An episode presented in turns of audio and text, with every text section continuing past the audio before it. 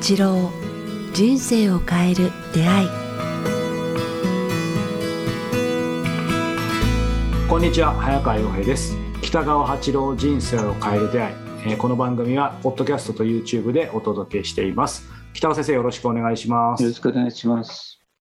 さあ、えー今週はですね、えーまあ、先週はね、あのーお子さんを持つ、えーお母さんからですね、えーご質問いただきましたけども、今回はですね、やはり4月ということで、やっぱりちょっと新生活ということで、まあ、えー入学、進級、転勤、転職、引っ越し、いろんな意味でやっぱりね、あの子供も大人も環境が、やっぱり4月って一番変わる時期かなと思うんですけど、そういう意味でこう、新生活の心得的な感じですね。まあ、北川先生に、えーまあ、メンタル的なことだったり、あと実際そういう新しい環境にどう適応するかなんていうことをですね、まあ、あの、フランクな感じで先生にちょっと伺っていきたいと思うんですけど、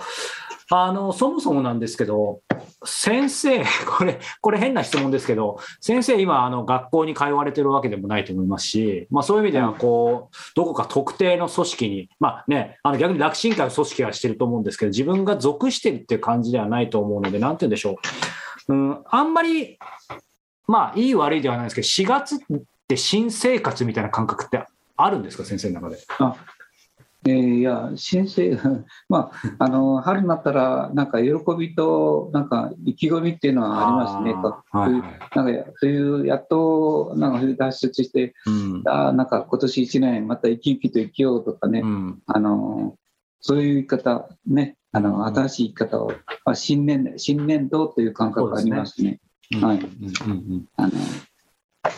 そういう意味では、こう、今先生もおっしゃいましたけど、やっぱり多くの人が、まあ僕もですけど、あの、やっぱり4月ってなんか、こう、いい意味でですけど、ちょっと上がるじゃないですか。こう、ねモチベーションとか、まあインスピレーションも湧いてきたりとか。ただその一方で、なんだろう、力入りすぎて、ちょっと5月病なんていう言葉もあるように、うんそういう意味でこう、あの、メンタル、精神的なことで、先生何か、まああ、僕らが整えるために心がけることそうですね、ハウツーのことはたくさんの本も書いてるし、たくさんの人が教えると思うんですね。こう。あーでも僕が言うのは、その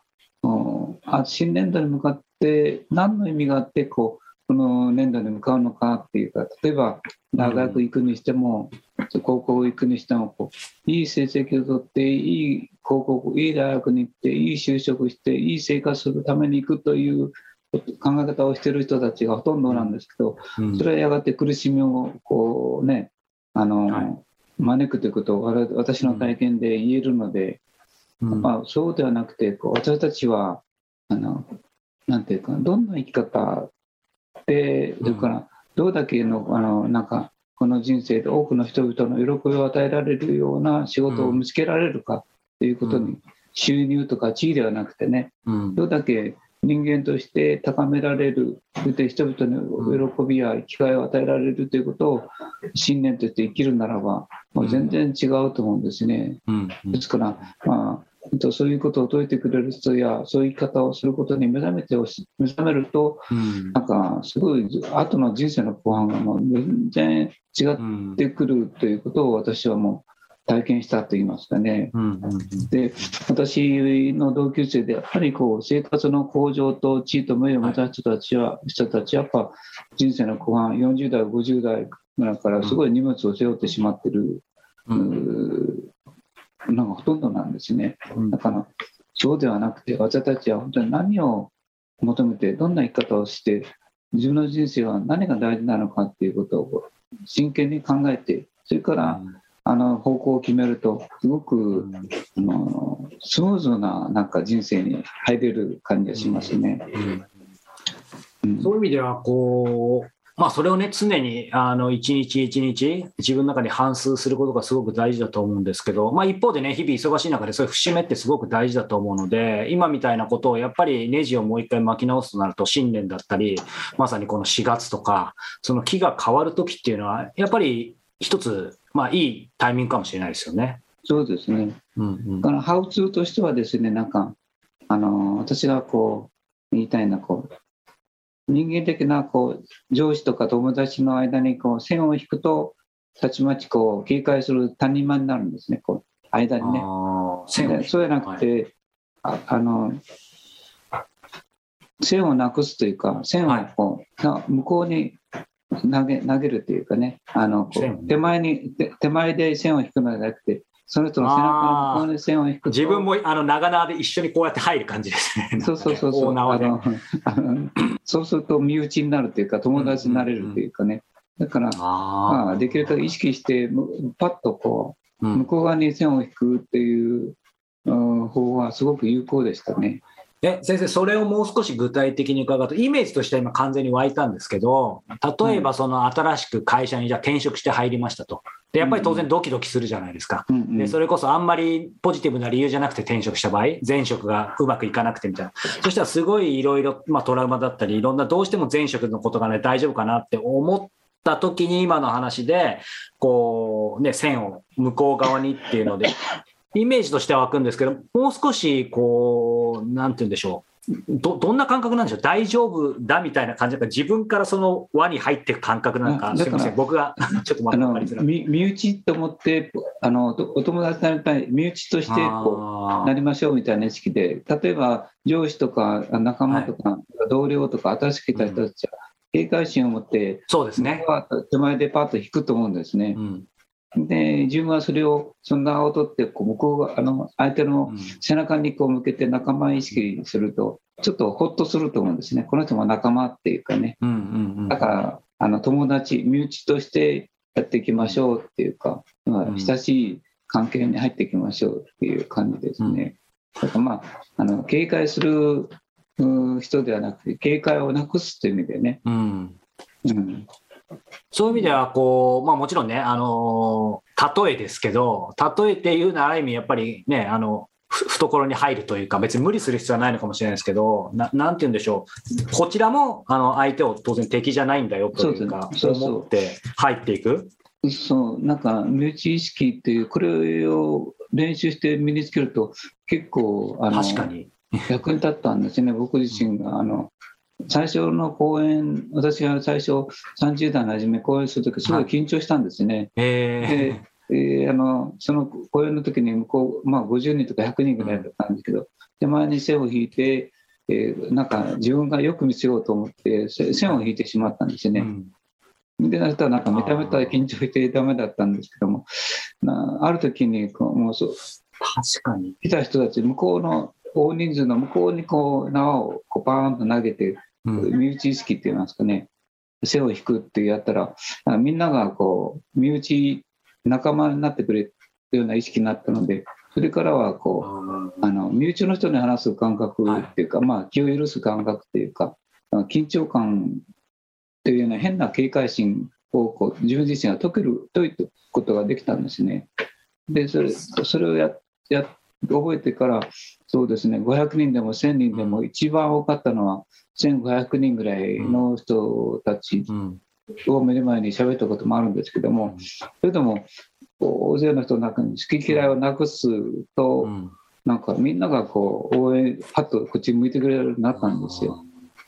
そその前はこう、ああ、嫌なやつもいっぱい集まってるなとか、俺の話聞かないだろうなとか、あいつはよそを向いてるとか、あ無視してるなとかいう意識でこう、はいそういうふうにして手前の線を引いてたんですけどね、うんでもそれをなくして、そんなひっくるめてこう仲間だっていう、やると、なんか、うんそんなことしてて、してる人さえも許せるんですよね。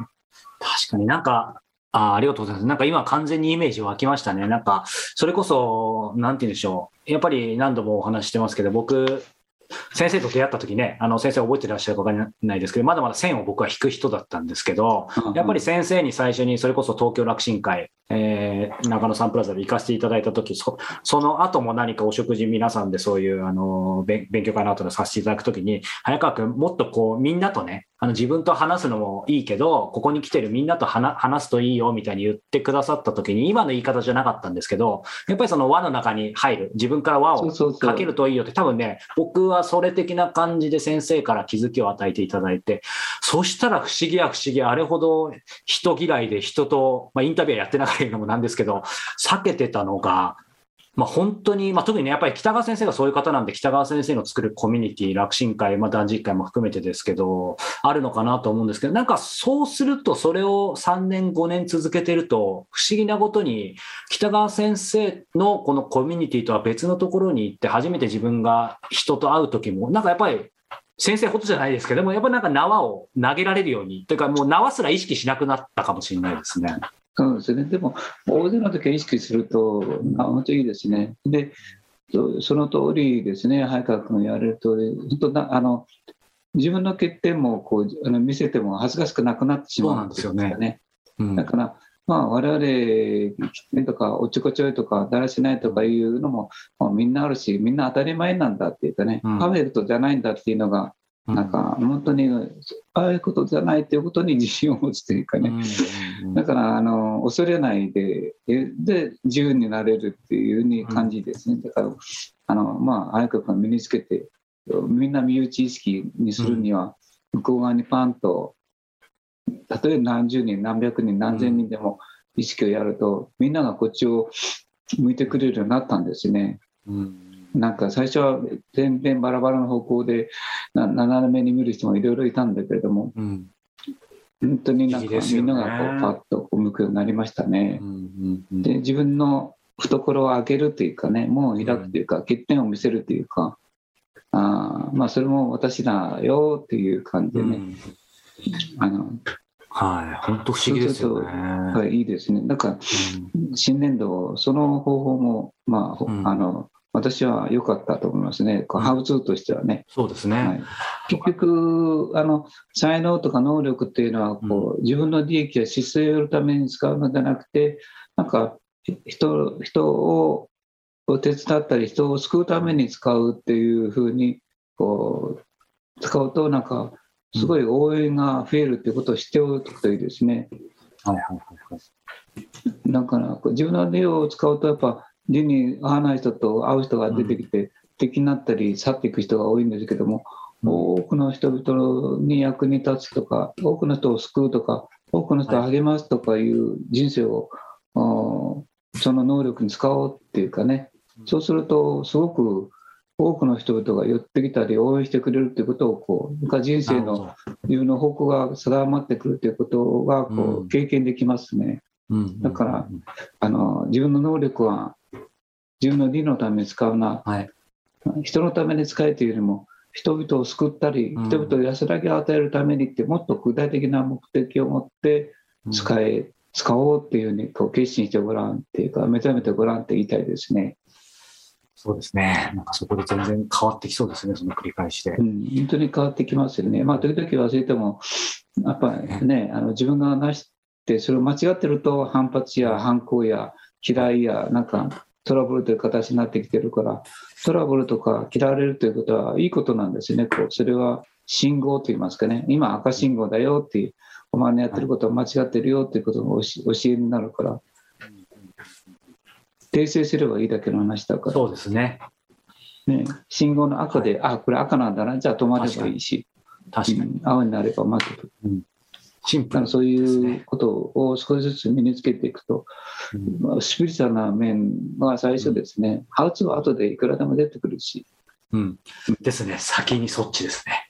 はい。ありがとうございます。さあ、えーこの番組では引き続き皆様からのご質問、ご感想を募集しております。えー詳しくは北川先生のホームページ、もしくはメールアドレス、北川アットマーク KIQ アルファベットの QTAS.jp までお寄せください。さあ、そして5月末から6月、えー現在日程調整中です。えーこの、えー番組流れる頃にはホームページ出ていると思いますが、えー東京の方で、えー断食会も、えー行われます。えー場所、日程等、えー詳しくはホームページに、えー随時掲載していきますので、こちらもぜひチェックしてご参加してみてください。ということで、えー北川先生、今日もありがとうございました。ありがとうございました。